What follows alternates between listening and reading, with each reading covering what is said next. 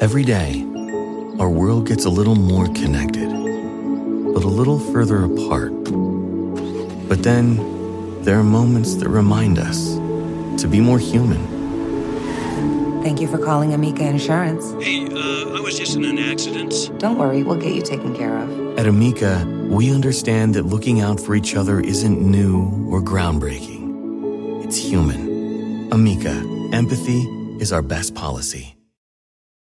At Bet365, we don't do ordinary. We believe that every sport should be epic. Every goal, every game, every point, every play. From the moments that are legendary to the ones that fly under the radar. Whether it's a game-winning goal in the final seconds of overtime or a shot on the goal in the first period. Whatever the sport, whatever the moment. It's never ordinary at Bet365. 21 plus only. Must be present in Virginia. If you or someone you know has a gambling problem and wants help, call 1-800-GAMBLER. Terms and conditions apply.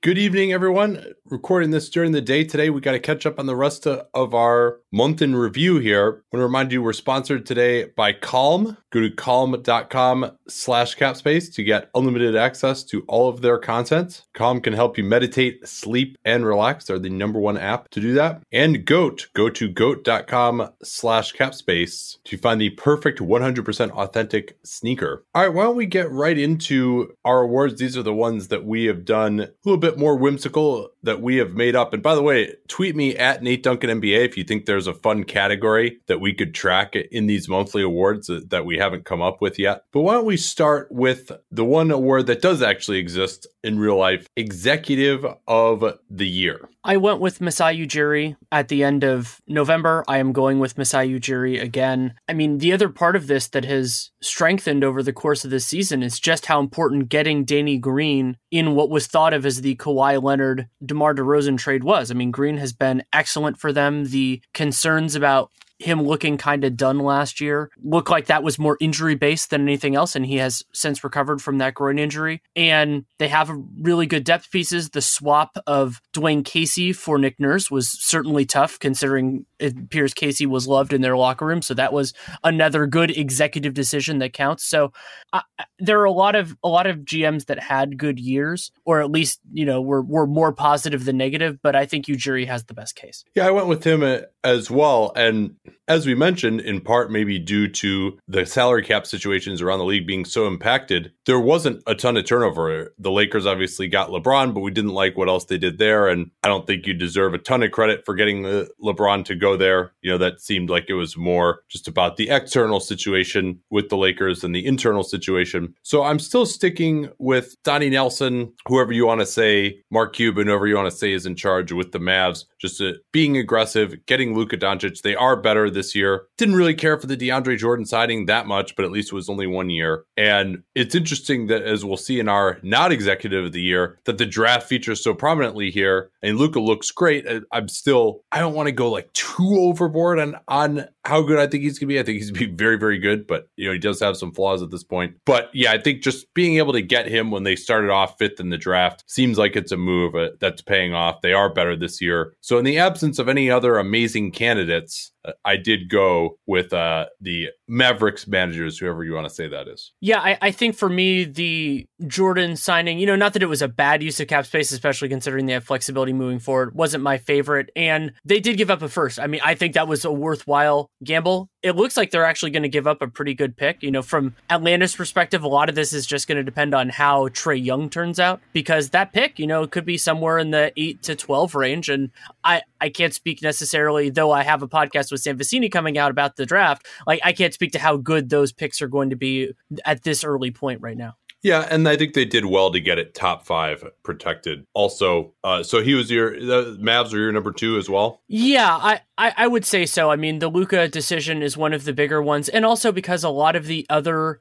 front offices that had drafts I liked just didn't have as successful off seasons. Like for example, drafting Jaren Jackson fourth was a very good pick, but the rest of Memphis's offseason was less inspiring. I mean, Kyle Anderson isn't looking like a great signing for the amount of money that they gave him, and a, a few of those other type things. So there isn't really like a, a draft based standout, and there weren't really that many big swings this year. And the Lakers actually are another great example that. Big swing got got a big fish, but then the rest of it was just a little bit weird. So yeah, I, I think for right now it's it's Ujiri, the Mavs, and then kind of everyone else. Yeah, so we do need to come up with a third. Despite the Jimmy Butler noise, I am going to stick with Elton Brand for now because they do have the Sixers playing pretty well, but he certainly, if they can't improve the team more between now and the end of the year, he will not be on this list. Uh, but really, there's nobody else who popped out to me as really I'll give you be- one. like having yeah okay Jon Horst.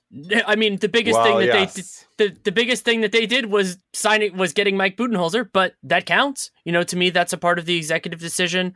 I do also like the trade that they made, giving up the first to not only dump Delly and John Henson, but to get George Hill, who can help them. I think that was a, a good move for them. Brook Lopez for the he was Yeah, the that's the, the, one mid level. Brook Lopez is the one That's the one of the best signings of the entire year. So yeah, I, I think I would I would give them the give Jon the third spot right now. Yeah. Now, how much of that actually is Jon? That's an question. Uh, certainly, some of the moves that they have made would indicate that uh, Mike Budenholzer is uh, more of a voice there, uh, to be sure. Uh, And it seems like him getting hired might be more of an ownership thing than a Jon Horst thing, especially if you know he was given a, a voice in personnel. Ilyasov, we didn't really care for. Hill, we'll see how that ends up looking, right? Whether he actually helps them or whether maybe they could have gone in another direction with that trade to get someone who didn't used to play for Mike Budenholzer in San Antonio who will actually help them more than George Hill. I'm not sure that George Hill is a difference maker for them at this point in time, but certainly something that needs to be mentioned. And much as it will pain you and me to say it, if the Spurs keep playing this way, RC Buford is going to have to be in there. If uh,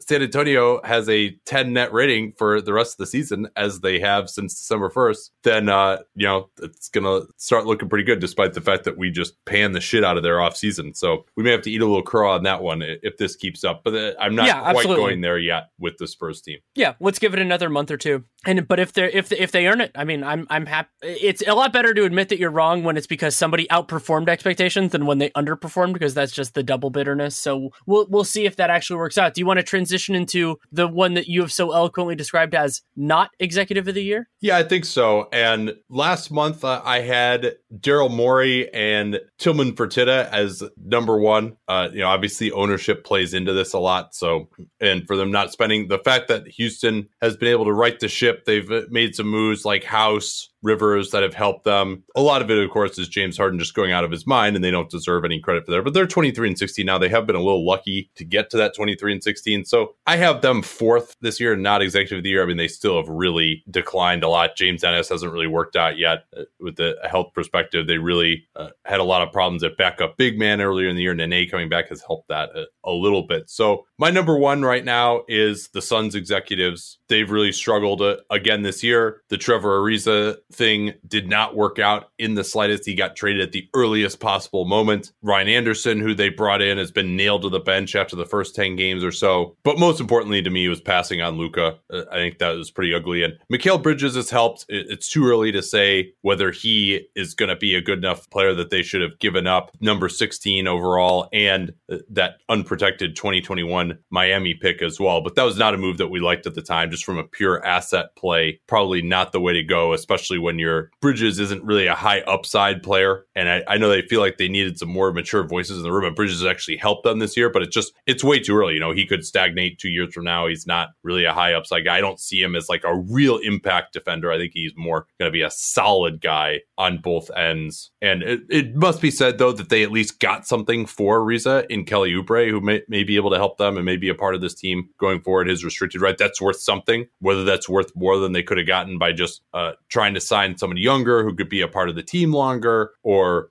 just trying to take on bad money and get more future assets. Tough to say here. Uh, but I think the biggest thing is just the Luka uh, Ayton thing. And then number two, for that exact same reason to me, are the Kings uh, and Brandon Williams. We talked about how it, seems like Williams has been the biggest voice there. Again, you never really know that well, but Williams was also in the news for his clash with Dave Joerger. He doesn't seem to have won that public battle. He's been away from the team for some time to diffuse tension. Sam Amick wrote about that for The Athletic, theathletic.com slash cap space. But again, I mean, Ayton at least has looked pretty good for what he's supposed to be. And Bagley, you know, I guess he'd be number four in rookie of the year right now. But uh, Ayton at least has a position, which Bagley doesn't even necessarily have. Now, Ayton, he, Ayton may not be able to defend his position very well, but he at least in theory has a position. And, you know, again, given how good Luka has been, uh, I think it's pretty difficult uh, to really agree uh, with what they did there, despite the fact that they added Bjelica and they've actually looked better this year. Uh, other than adding Bjelica, they didn't really do anything this offseason that's helped them. So I have the the Suns at the top of the this bottom list for a, a couple reasons that I want to add in other than what you said. So one thing that you need to consider for the Suns, yeah, they walked out with DeAndre Ayton and Mikal Bridges is interesting. And but think about the resources that they started the offseason with. They had the number one pick, they had the number 16 pick, they had the number 31 pick. I don't love Elie Okobo from what I've seen so far. I'm not I'm not willing to I haven't seen enough enough of him to really write him off or anything like that. But then they also dumped Jared Dudley for Darrell Arthur so that they could have enough space to get Richaun Holmes. Holmes, you know, he's a capable player, but he's uh, basically one year on the minimum for them. They cut Shaq Harrison for yeah, some he, reason. He's horrible. He's horrible defensively, by the way. That, that he, is. he is. He is. He is like an order of magnitude worse than Ayton defensively at this point. It, and while I would argue that the Devin Booker max extension looks better to me now than it did when it happened, they still gave up a meaningful amount of flexibility a year early for a reason that still seems nebulous. You know, like he was still going to play there, and there was a season of turmoil. What the, what almost got the Suns out of it for me was that they Kokoshkov. I still like what he's what he's doing overall there. I mean, we're still evaluating and all that, and getting De'Anthony Melton in the trade with the Rockets. I, I think he can help. You know, he's been a bigger part of their season so far than I think anyone anticipated, just because of need. But cutting Shaq Harrison, you know, like all these kind of weird things, like they made this worse than it had to be, and they gave up a lot to do so, and so that's why they're there. But I want to mention some other teams too. The one that's actually my second is one that you didn't mention. That's the Cleveland Cavaliers and Koby Altman. Another team that just kind of stepped in it unnecessarily. They gave Kevin Love that huge extension, which looked bad to us then and looks worse now. I mean, granted, you can't control injuries. And Larry Nance, I think they paid him too much money. You know, he was still basically coming off their bench until they until they had so many guys get hurt that he started starting. And Collin Sexton was never a huge fan of him, still not a huge fan of him. And so just the op- they they didn't do, I like what they did during the season, you know, getting something for Korver, getting a first round pick to to take on some salary in the in the Bucks trade. I'm fine with those things, but they took on some serious long term obligations when they absolutely did not have to. Yeah, uh, they were my number three as well for all of the reasons that you said. Oh, oh can I add one more thing? Uh, it's funny. I actually had the Kings. I, I, had the Kings at four. I think I, di- I didn't get once I got kind of far beyond. But what was really funny about them is they got kind of saved, quote unquote, by Bjelica for me. And Bjelica was a guy that shouldn't have been available because he originally agreed with the Sixers. So the best thing they did, other than you know maybe not firing Dave Joerger, was getting somebody who the deal fell apart with someone else. But they still did a good job to get him and Joerger for playing him. Yeah, and playing him at the four. Going into 2019, I bet a lot of these stressed out NBA executives uh, could benefit from Calm, especially with us just killing them left and right uh, on these shows. Calm is the number one app to help you meditate, sleep, and relax my wife is definitely into calm as well. She's a, a, yoga teacher. The meditation aspect speaks to her, helps her get to sleep. And I, I, really, for me, when I don't get enough sleep, I'm a completely different person. And a lot of times, especially late at night, you know, we'll record late at night. We just watch a bunch of games. My mind is racing. It's great to be able to relax uh, and get to sleep. So there's sleep stories, which are bedtime stories for adults that are designed to help you relax before you doze off, uh, are really useful to just kind of turn your brain off a little bit. It, you can head to the lavender fields of France with Stephen Fry or explore New Zealand with Jerome Flynn from Game of Thrones. They've also got guided meditations on issues like anxiety, stress, and focus. The way to get started with them is at calm.com slash capspace, which will get you 25% off a Calm premium subscription, including hundreds of hours of, of programs. That's 25% off at calm, C-A-L-M, calm.com slash capspace, easier slash capspace, because we talk about all the time here on the program. Give yourself the gift of calm and start 2019 off right. Once again, that's calm.com slash capspace. Let them know with that slash capspace URL that you came from us.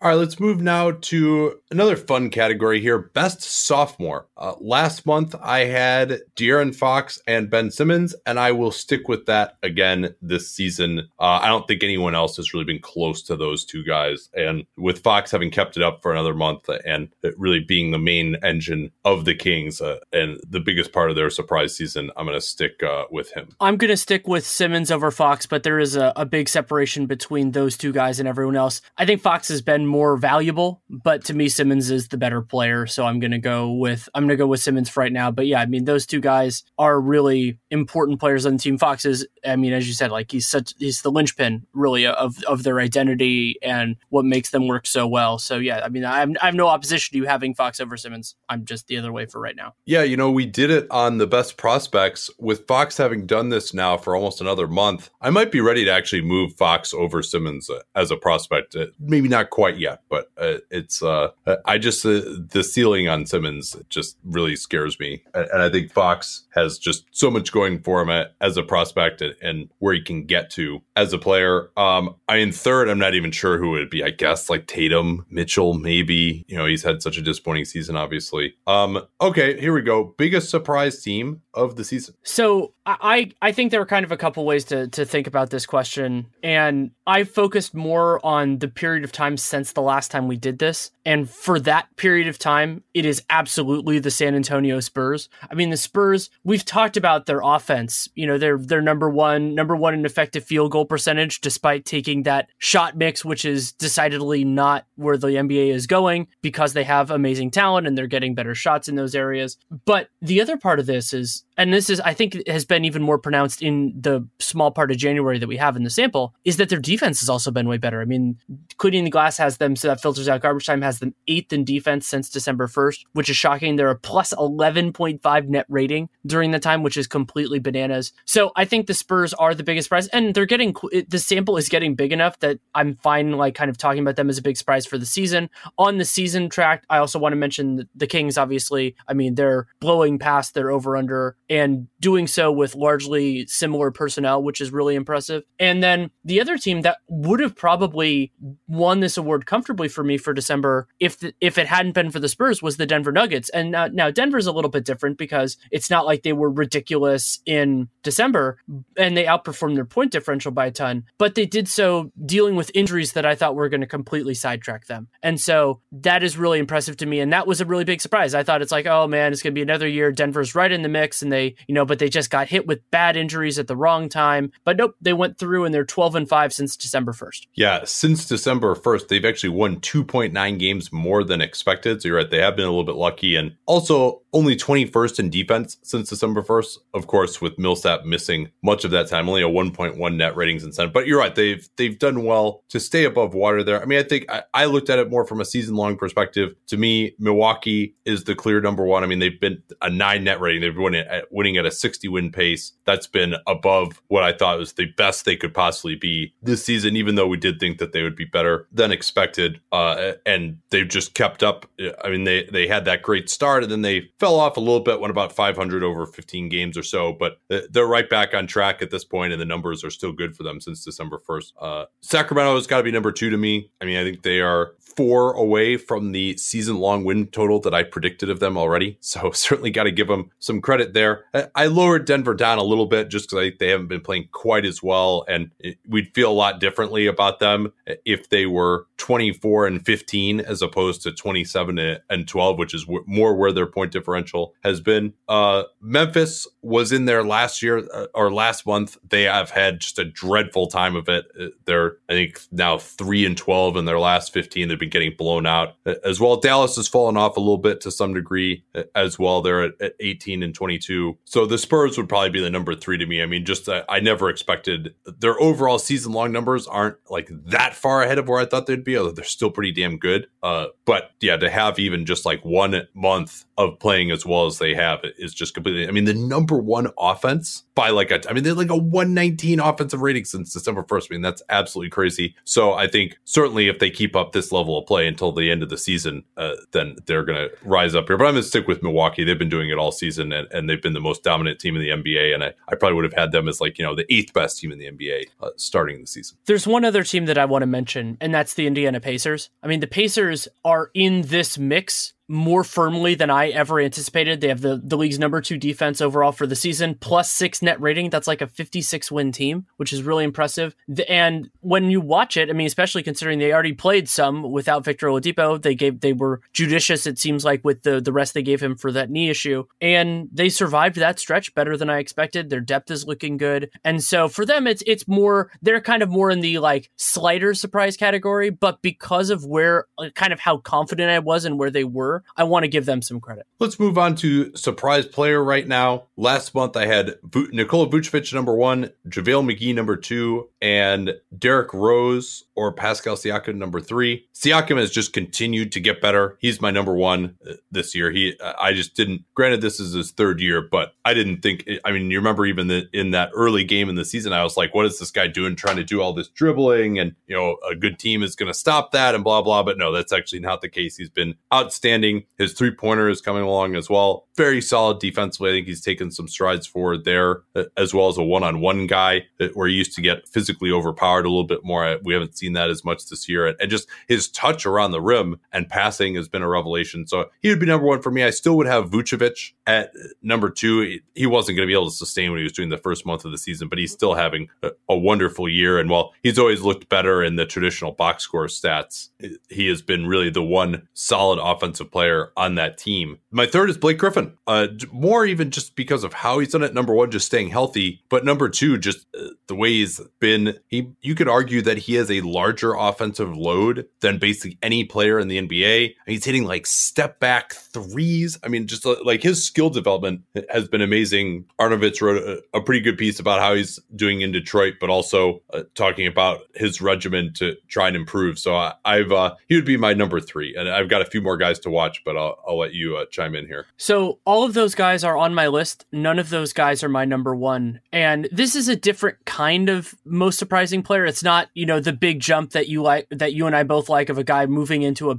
a, a big echelon. But my number one is Thomas Bryant. I mean, I just didn't think Thomas Bryant was much. You know, like when he got claimed off waivers by the Wizards, I'm like, okay, you know, that's fine. He has started the last 25 games for the Wizards, doing really well, not only statistically, but just just he looks like a like a, an NBA player. And I'm not saying he's yeah. like a top 15 72 percent true shooting yeah. for Thomas Bryant. 21.5 PER. You know, 15, 16% usage is not, you know, that's not a ton, but they don't need him to do that. And the on-off metrics really like him. Some of that, you know, the Wizards, the Wizards have had some terrible bench units. He's been starting, so he get benefits from some of that. But I didn't think this was in there at all. And so I think that's to me like it's kind of like the Siakam thing where they've they've gone to a different level. Like I thought maybe he's a flyer type guy. Like I mentioned that and somebody some Wizards fans got mad at me early in the season. I'm like, oh man, you know, the margin between Dwight and Thomas Bryant is much bigger than between Otto Porter and Kelly Oubre. I was 100% wrong. Like I just didn't think Thomas Bryant was this guy. Also Dwight wasn't wasn't great during his time this year, but I was really impressed and so he's there. The other ones I want to mention, I don't want to go too overboard on De'Aaron Fox just because he was destructive last year, but he was a, a, a young point guard on a terrible team, you know, but he looks just so much better as a basketball player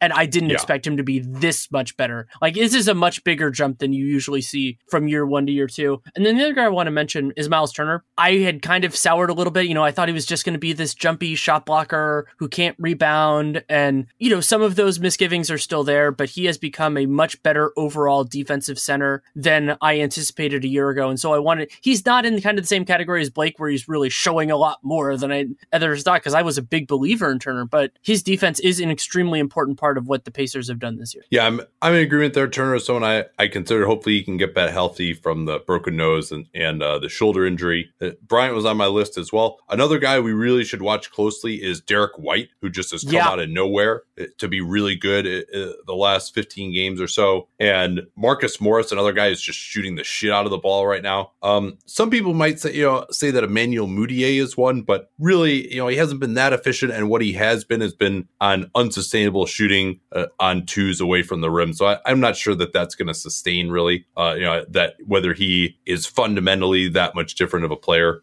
than he was before. And obviously, the Knicks defense is terrible. He's uh, a willing part of that, uh, shall we say. Um, and then Derek know, was in here, but unfortunately, he's just been hurt a lot recently. And yeah, I mean, the way he shot the ball seems a little bit unsustainable. That's obviously a very big surprise, uh, but it's not a surprise, unfortunately, that he's been hurt. And so if he can get back and finish 60 games at the same level, then yeah, he'll he'll be more in the mix for me. Uh, biggest disappointing team so far. I was surprised that there aren't as many, especially now that Houston is looking more like themselves. That there aren't as many of those just like really debilitating frustrating, frustrating ones. And so I ended up going with New Orleans, even though a big part of why New Orleans has been so disappointing this year is just that they're they've been so bad in close games. And a lot of that is it's a make or miss league and that sort of thing. I mean, AD has been a spectacular clutch like offensive player over the course of his career, but he had a rough, I think, like three weeks, and so people were killing him and all that kind of stuff. But they're, you know, when you're underperforming your point differential by 4.4 wins this, you know, halfway through a season, that's why they're 19 and 22. And 19 and 22 is very dangerous for them as a franchise, even if they're getting healthy, they're getting Mirotic back, they have these mitigating factors. So I went with them. Uh, I'll mention, you know, the Wizards to an extent. Like I just didn't think their defense was going to be this terrible, and they've looked better than I expected after John Wall went out, which actually probably shouldn't surprise me because the same damn thing happened last year. And no, no, it didn't. I think that's like that, the, that they looked better or that they were better without him. No, they they looked better than I expected. No, oh, no, no, okay, no. Okay, I sorry. thought I, I, no, I no. misinterpreted. No, last year I thought, oh, John Wall's John Wall's out. They're they're done. Like they're absolutely done. And then they're like, oh, they're actually kind of fun and they're they're winning more games than I expected. No, no, no. They're not better without John Wall. I, I don't think that, but they are better than I anticipated. And that's you know it's it's about shifting your expectations. So overall, this has been a pretty disappointing Wizards season for me. So I guess, but the, yeah, there really aren't that many. Especially, well, the other team, if we're going to talk about underperforming relative to win differential, I feel like I'm going to take your team, which is the Utah Jazz.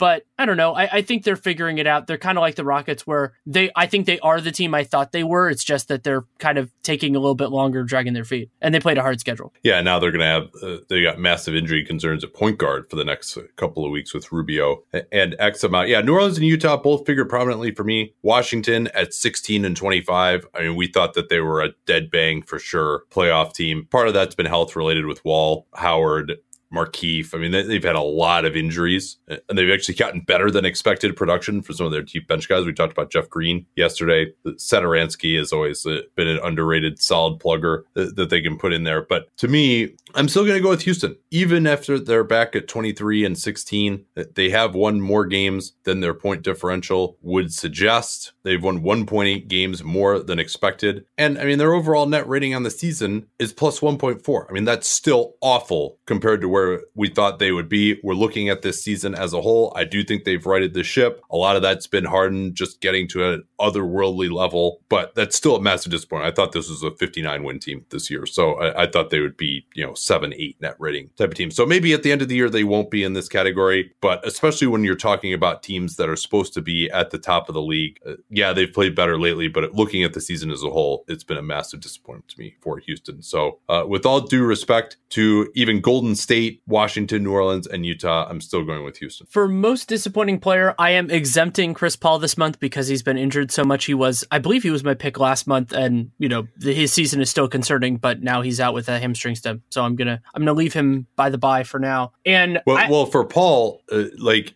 is it the fact that he hurts the thing that he always hurt again? Can that be part of the disappointment? Sure, I'm I'm fine with that. I chose not to include it. You are welcome to. Yeah, if there was a most concerning player, I think that he could he could win that award as well because he's really in that mix. Though Houston, because because the idea that Houston can do what the way they've succeeded over the last few weeks with Harden going supernova, I don't think that's as sustainable in the playoffs if Chris Paul isn't Chris Paul. So yeah, that that's fair. But I want to mention some other guys. Brandon Ingram. I mean, so I remember there was a lot of crowing. And remember, I was high on Ingram as a prospect about last year when he shot 39% on threes. This is his now, now I've obviously we're early, small sample size because he doesn't shoot enough of them. 29% from threes rookie year, 39% last year, 29% this year. So we're not sure of it, still a small sample, all that kind of stuff. And his three point attempt rate has somehow dropped this season, which is crazy. And the other reason why he's been disappointing, I mean, I didn't expect him to mesh particularly well with LeBron, but we've also kind of seen that. And it's kind of funny to have him and Andrew Wiggins, who both had strong games in their most recent game, but Wiggins has had another another disappointing season. Somehow his true shooting is actually lower and his PER is lower despite taking more threes and making more of them. But that's because he doesn't do a lot of the other stuff. So those were my top two. I have other guys, but I'll let you talk.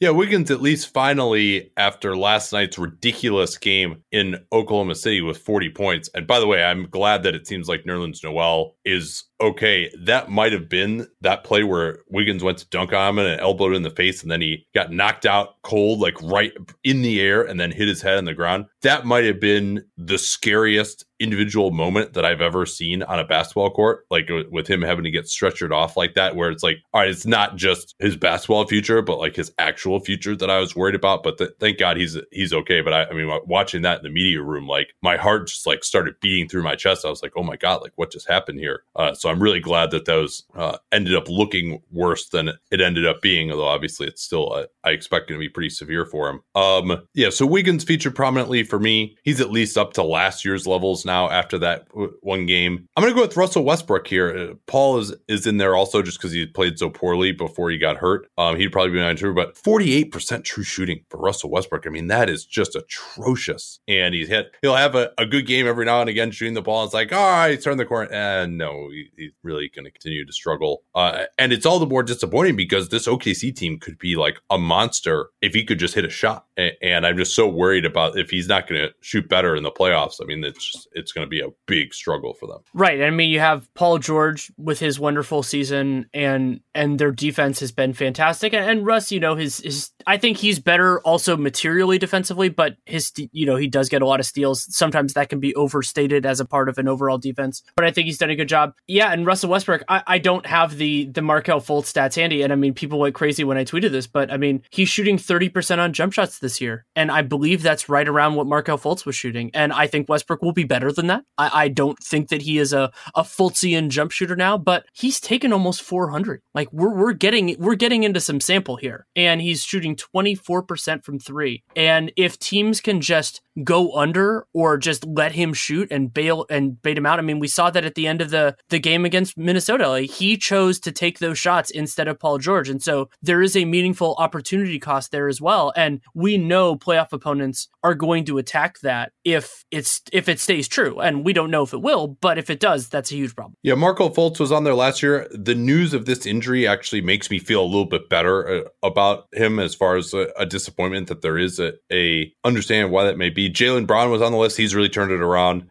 in the last month or so. LaMarcus Aldridge was 421st in RPM uh, and under 50% true shooting. We checked on him, and last year he's completely blown up. I think he's up to 55% true shooting now, which is uh, absolutely crazy uh, what he's done the last one to get from under 50% up to there. Um, Josh Jackson, I wasn't a believer in him, but he's been even below my expectations 47% true shooting for him. And then Lonzo really has not taken any kind of a step forward as a shooter. That's that's been a big disappointment for me. But I, will go with Russell Westbrook here uh, as uh, my number one most disappointing player so far this season. I want to give you LaMarcus Aldridge's numbers for the month of December.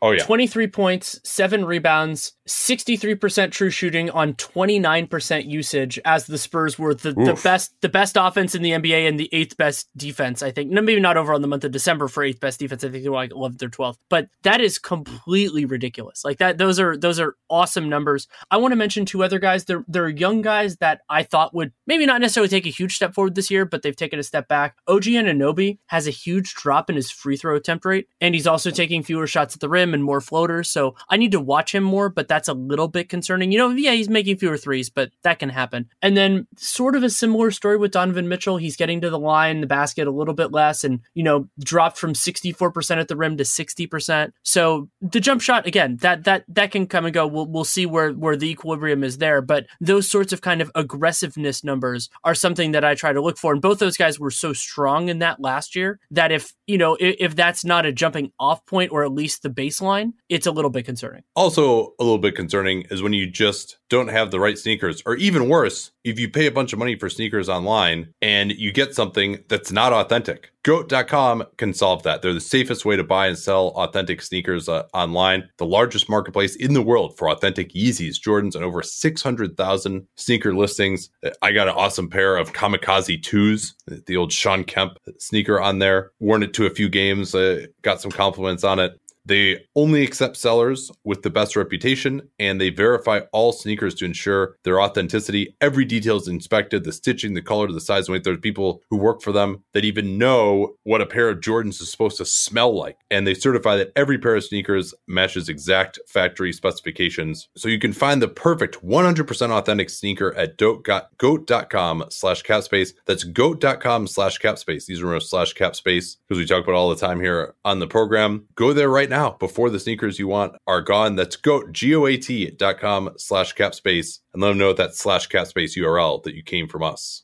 All right, what's our next category here? Uh, we'll go to a, a Nate Duncan favorite that I'm starting to really enjoy. Uh, Dunk of the month. Really, you like dunks? What, well, no, like like going through going through and ranking them and that whole process. I've always liked them, but you know, going through the 15 minute videos. And honestly, for people who haven't done it yet, that is an enjoyable thing to just go through all of them. And then you get sometimes cranky with which ones they show four replays of and which ones only get one replay and all that kind of stuff. So I split I split my into into two things. There, that that's more like you is enjoying finding something to get cranky oh, about. Oh, that's both of us. But so I, I wanted to, so I separated out because I'm a big fan of dunks that are that kind of overcome contact. I think that's just something. So I drew a separate oh, line oh, yeah. for the non-contact division, and so these are just nice dunks that there wasn't as much of an impediment. My favorite there was Aaron Gordon's overhead, like behind his head tip dunk. Like that's just oh, that's that just so a good. crazy technical thing to do, and like he was moving away from the basket. That was a really nice one. The other two, John Collins had a one-handed tip dunk over someone, but the person wasn't really an impediment. He just kind of ignored that they were there.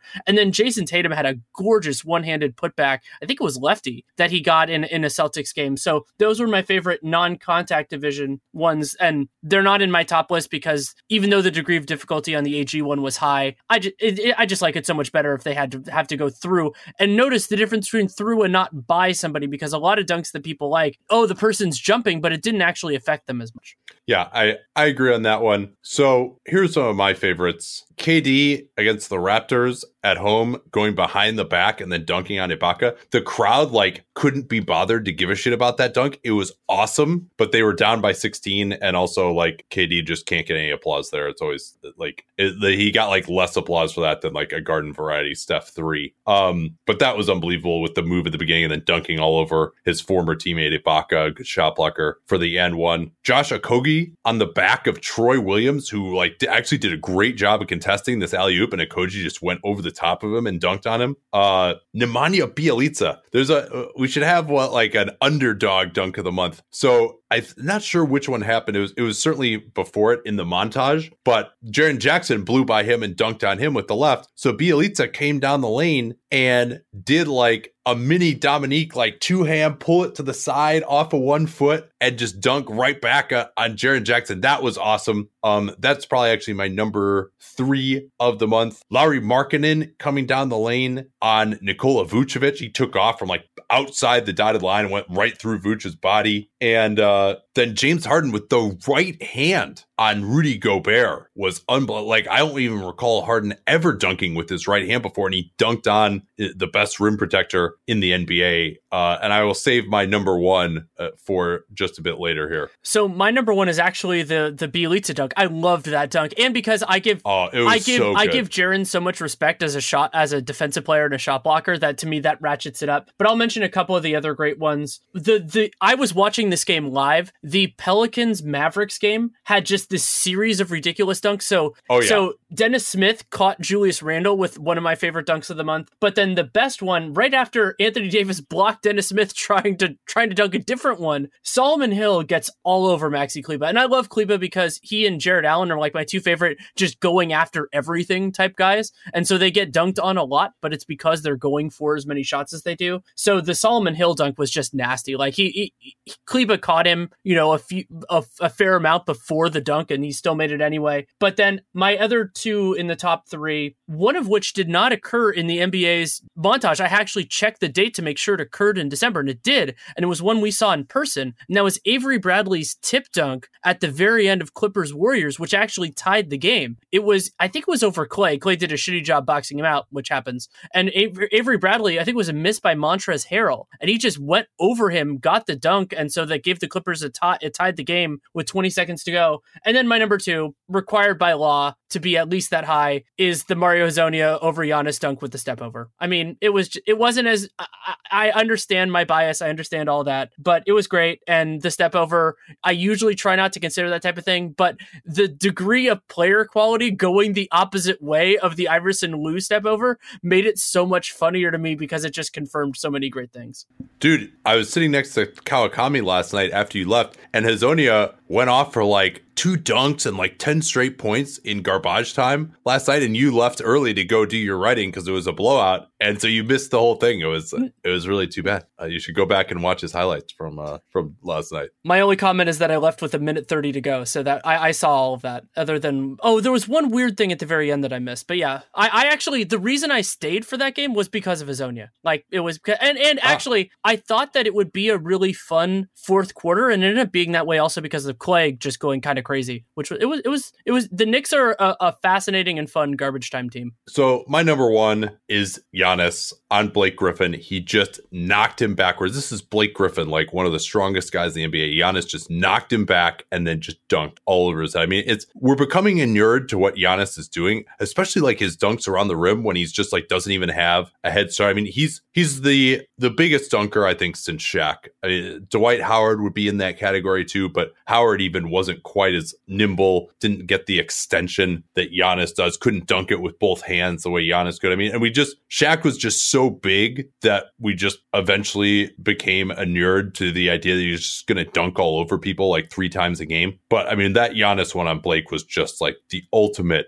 disrespect. So uh, he takes it again. For me, my number two would probably be Harden uh, on Gobert, uh, that right hander. Um, like Harden doesn't really, he doesn't really go over guys. He kind of like sneaks it in around him. Like he doesn't get the same elevation. Yeah, Kawhi so I, actually had I, two of those his too. Dunks as entertaining. Like Kawhi had two lefty sneak attack dunks, yeah. which got in the montages, and I'm like, well, you know, they were nice, but he he went before and around them, and they were they were good, but they, they weren't in the same category to me as yeah, like the the solo hill dunk. Yeah, and I'm and the Giannis dunk was ridiculous. You're you're right that we're becoming desensitized to just how how insane he is, and also I'm maybe it's because I'm I'm not six six or or taller, but I I'm I have a soft spot for like guys like Dennis Smith getting up and going after somebody much bigger than them. Oh yeah, I, I like I like those of dunks more. Okay, uh, best win of the month. This was not as strong. I think uh, a campaign just also partially because of some injuries making games weird. And but what I went with was, and these are for me for from the end of December or sorry from the end of November to now because it kind of gets hard to separate. And so I chose the Raptors beating the the Bucks in Milwaukee 123-116. That was a game that Kyle Lowry didn't play in. It also was a reminder of just how good Kawhi can be individually, you know, how dominant he can be. The remind and and why this game is number one for me is like, oh yeah, even though they were playing without Lowry, and we talked uh, on the 1560 about how they kind of scuffled without him, but they were a- still able to create so many problems for what has been the league's best team so far. So I gave it to that. My honorable mentions: the Nuggets beating the Raptors 95-86. That game gets demerited a little bit because both Lowry and VanVleet missed it. So the the rock,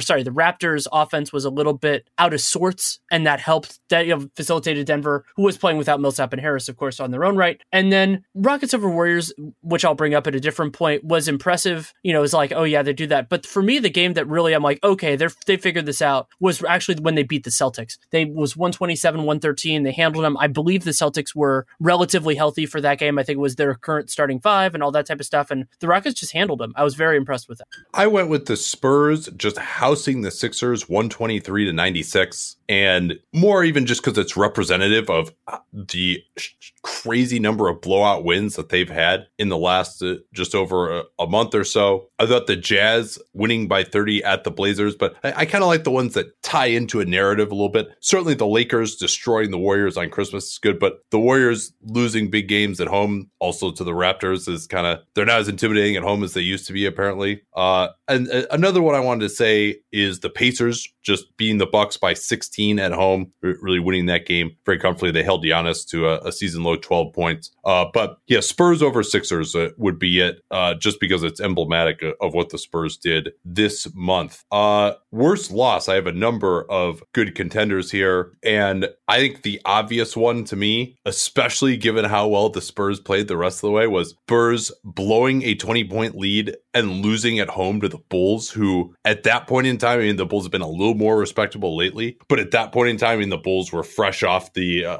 Boylen drama at a near mutiny, and it was just uh, they led by 20 and somehow to like give up a 20 point lead against a team that's that offensively punchless is just pathetic. Yeah, that's a really good pick. And I, I think part of the reason why I like that one so much is because it somehow compounds another one that I had as a nominee on the list, and that was the Bulls giving up that 19-0 start to Boston, which basically got Fred Hoiberg fired. And so I think it was in a week, it was within a week after that happened that the Bulls just like have this totally random come. Wait a minute. I thought I thought that Boston game when they lost by 56 was Boylen. Wasn't that the one where they then did the practice or was there some I, other because yeah, and that wouldn't have been this month either. Yeah, that was that was in the oh, Boylen era because Boylen came in. Oh, December oh, okay. 3rd. Well, either way, that game that game was just abysmal. So I, I guess in my head, I, I combined the. And they lost by fifty six. Yeah. yeah, yeah, yeah. When, when a loss inspires you to the mutiny. That's a, what. Yeah, that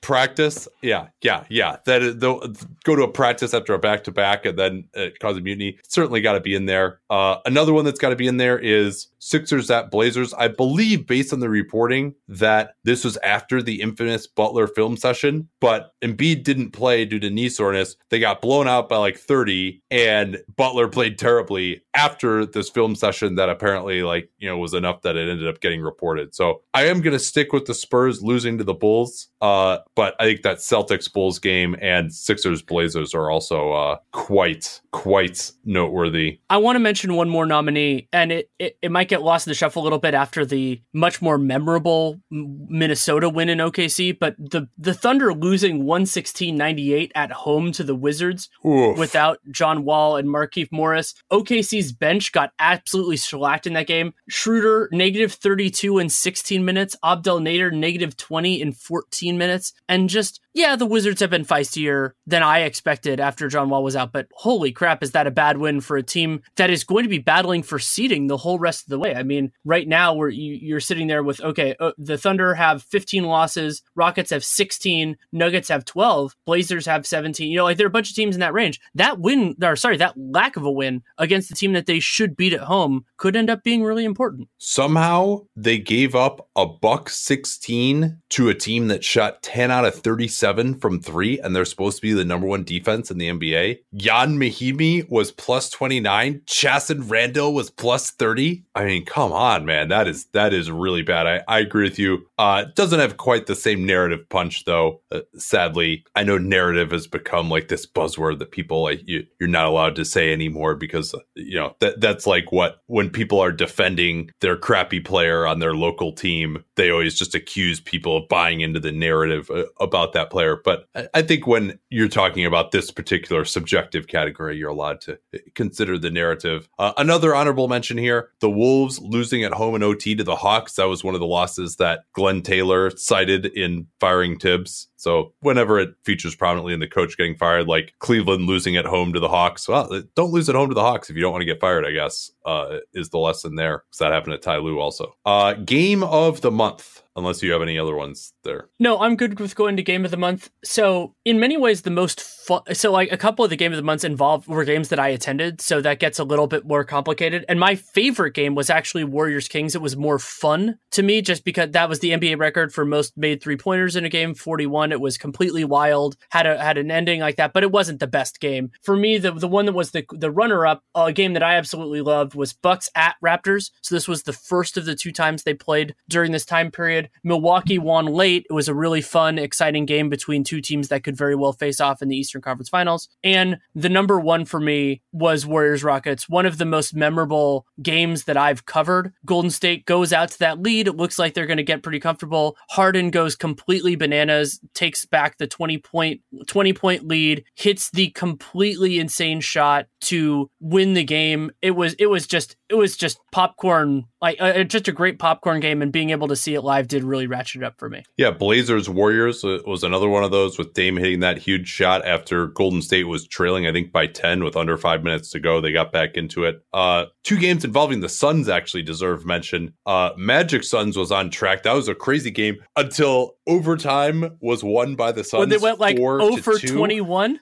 So after that, uh, I, I was like, oh, this is definitely a candidate. And then the overtime was just so sorry. Uh, and then triple overtime, 149, 146. Uh, Wizards beating the Suns uh, at home. That that was a pretty good one. That was uh, towards the end uh, of John Wall's season this year. But yeah, I mean that Rockets at Warriors has got to take it for game. I guess that was technically this month, but within our time period to be sure. Okay, let's see what we got next here. We are close to done. Let's take a look at our predictions. Yeah. Yeah. So my trend that would continue was Milwaukee's rim domination. They were, you know, both ends of the floor attempts percentage. They were doing it. Those have been toned down a little bit, but they're still completely ridiculous. You know, their top, their last when I put in the stats, they were top three on both on the defensive end, low opponent field goal percentage, and all that. So that I, I would say that's overall been been pretty correct. You know, it's not they're not sterling, but they're really damn good. My trend from last month that would continue was that Golden State would not enter the top 10 in three point attempt rate, even with Steph Curry back in December. I was completely wrong. They are fourth in three point attempt rate since December 1st. Steve Kerr made that pronouncement that they weren't getting enough threes uh, after their game in Detroit, and they have totally turned that around, taking a lot more three pointers. Uh, so I was absolutely wrong there. Uh, my pick for the thing that would turn around was that the Clippers would drop significantly in e field goal percentage defense. I can't remember they're like first or second at that point in time, and that in fact was correct. They are twentieth in e field goal percentage defense since December. My trend that was an aberration was Denver's opponents in the first month plus of the season were just missing a ton of threes. They were below opponents were below thirty two percent, and they were taking a high number of attempts. The high number of attempts continued, but they started making a more reasonable rate. You know, thirty five and a half percent. So that's you know tenth tenth lowest. So that's a pretty big jump. And Denver was actually 22nd in defensive rating during the month of December. But considering their injuries, I have no opposition to that. I just wanted to mention it as just kind of a thing to think about. Um, my monthly trend that is an aberration. This is a December only thing, but it's worth talking about. Oklahoma City in the month of December forced turnovers on 19.2% of opponent possessions. Yeah, they could absolutely lead the league. I, I wouldn't be surprised at all if Oklahoma City leads the league. But 19.2% is almost inconceivable. Like that's a fifth of a team's possessions to turn the ball over. It's incredible. Yeah, and that's something that we had seized on early after the first month or so with the Grizz. They were right at that same 19% mark, and uh, they, in fact, it did fall down. And while their offense has been the bigger problem, I think getting fewer turnovers uh, has been part of their offensive issue, and, and their defense uh, hasn't been as good. Uh, my prediction for a trend that will continue I predict that Cleveland and New York will have the two worst net ratings in the NBA between now and the next time we do this, which will probably be, I'm guessing, probably sometime in late February. Uh, and then we'll just, then we'll have our end of the year because February is so few games and there's the All Star break and stuff. So probably towards the end of there to get a full, little bit more than a month's worth, be pretty consistent. I mean, we've kind of done it every, you know, five, six weeks or so here. So that's probably when we'll be doing it again. Uh, but yeah, I'm predicting that Cleveland and New York will have the two worst net ratings in the NBA between now and the next time that we do this. What do you think of that one? Uh, I think that's totally fine. I mean, we saw the Knicks last night, and their defense is so terrible. I, I actually man. regretted. I, I regretted a little bit that we, when we recorded on them in the 15 and 60, I, I actually was sitting there watching, being like, maybe I was a little bit too nice to Kevin Knox, even though I was critical of him just because he took some absolute, just abysmal shots in that game. But their defense overall was bad, and moving Enes Kanter to the bench hasn't helped. Now, getting Mitchell Robinson back at some point will be, I, I, I think, will be somewhat beneficial just because he's an intimidator around the paint, and his block rate has been pretty good this year, been great this year. One And thing on Mitchell to- Robinson, by the way, uh, I, he's you know not renowned for his outside shooting to be sure, but he struggled from the free throw line this year, and he also has a groin injury. So all of these caveats apply here. But he had pregame, I would say, the worst shooting performance that I've ever seen from an NBA player. I took a video of it just to like, and I was like, this is so bad. I'm like, not even going to tweet this out. That's like, I- almost felt bad for the guy. Like, he's shooting from like 14 feet, and every other shot was like going over the rim and like hitting the backboard from like the elbow. It was like you like wasn't even close on some of these shots. His form looked pretty off, and you know maybe that's just because he has this ankle and this groin thing. But uh, I'm uh, let's just say I don't believe that he will ever be much of a shooter outside of the rim area, which he may not need to be. Uh, you know, there's plenty of guys who fall into that category. Uh, but I mean, he was even like even someone like you know a Clint Capela or someone like that is like an order of magnitude beyond where he was. Also, I, I Knox was interesting. I tracked his three pointers before the game, which I'll do sometimes with young guys just to get an idea and a larger sample of where they're at as a shooter. And he was 41 out of 81 on some very easy attempts. You know, like Steph Curry, for example, uh, a few years ago, CSN Boston tracked him his warmups and he shot like 61% in his warmups. But he's you know going through all these crazy dribbling moves and going like you know probably 80% speed, whereas Knox was maybe going 50% speed and it was a lot of just straight catch and shoots or like very basic dribble stuff. So that's not amazing. That uh, makes me think that his 38% three point shooting that he's not there right now uh, as a uh, as a shooter. So we'll see. I mean, go to just had a bad day. You never know, but that's, that's a little bit more information than maybe we can glean in game. So that's why I, I give it to you. It's not gospel, but it's something to uh, consider there. Um, where were we? So I have one prediction left, and I think you do too. Mine is the one that will continue, and that is Atlanta's offensive rebounding. So remember, at the beginning of the season, they didn't have John Collins, and then they brought back John Collins, and they're still, you know, when they have healthy centers, playing him next to centers. They were number one in offensive rebounding in December, 33% of their misses. Yeah, probably not going to continue with 33%, but it looks like they're going to play John Collins next to a big a lot of time. They're going to grab a ton of their own misses, and they'll probably have plenty of misses to grab. Huh, interesting. Okay. Uh, mine is Donovan Mitchell, who's about 50% true shooting right now, he's going to have a lot of pressure on him now uh, to create more, like in last year's playoffs with Exum out and Rubio out. I'm going to predict, hopefully, this is just hopeful, that he's going to rise to the occasion at least somewhat, and then he's going to have 53% true shooting or above uh, from now until the next time uh, that we do this. So uh, last year, last season overall, he was 54%. So this isn't a crazy prediction, but I think that he can get back to last year's level or so, even given that he's going to have a little bit more creation responsibility responsibility. And here's a, a little bonus one. Since Jim Boylen took over on December 3rd, the Bulls are 30th in offense per cleaning the glass. Their 100.5 offensive rating is last in the NBA by 1.5 points per 100. They are 13th in defense, but offensively, last in free throw rate, 28th in offensive rebound, 29th in turnovers, which is crazy considering how slow they play. Although uh, part of that is sometimes if you shoot it earlier, you shoot it before you have a chance to turn it over in a possession. And then 25th in e field goal percentage. I'm going to predict that they will be 25th or above in offense over this next stretch and 15th or below in defense. Now, they do have a big road trip coming up. Maybe that's just, I should have looked at the schedule maybe a little bit more, but uh, I don't think the defense is going to sustain, but I do think the offense will at least get above being just so terrible. That's interesting. Yeah, I haven't looked at their schedule either, so we'll we'll see how that how that goes. Uh, okay, since this is the last podcast of the week, and I mentioned a couple things that are coming out. Indubitably. So my RealGM Radio with Sam Vecenie on the Draft Prospect, we talked about the kind of some of the risers into the lottery on his board, guys that I haven't seen much, so it was interesting to get his perspective on it. That will come out probably on Wednesday night. You might be able to have access to it by the time you listen to this, and the continuation continuation of my series for the Athletic, kind of separating out the 30 NBA teams by what type of team they're going to be in the 2019 offseason. So I did the cap space teams previously. This will be the low cap space teams, and then the teams that are going to operate between the that are going to be over the cap but under the tax. So those two pieces are coming out, and then the, the tax teams will come out next week. So you'll have the whole sequence, and then I'm going to start doing kind of more player centric previews over the next month and just kind of setting in everything there. That was that's my been my vision for it, and then of course the deadline will factor into all that. But the team specific part of it will be done by this time next week. All right, uh, we will talk to you all uh, next week. Hopefully, our over two hour podcast yesterday can uh, give you enough content, even though we're only doing four episodes this week. We will talk to you all on Sunday night. Till then. At Amica Insurance, we know it's more than just a car. It's the two door coupe that was there for your first drive the hatchback that took you cross country and back, and the minivan that tackles the weekly carpool. For the cars you couldn't live without, trust Amica Auto Insurance. Amica, empathy is our best policy.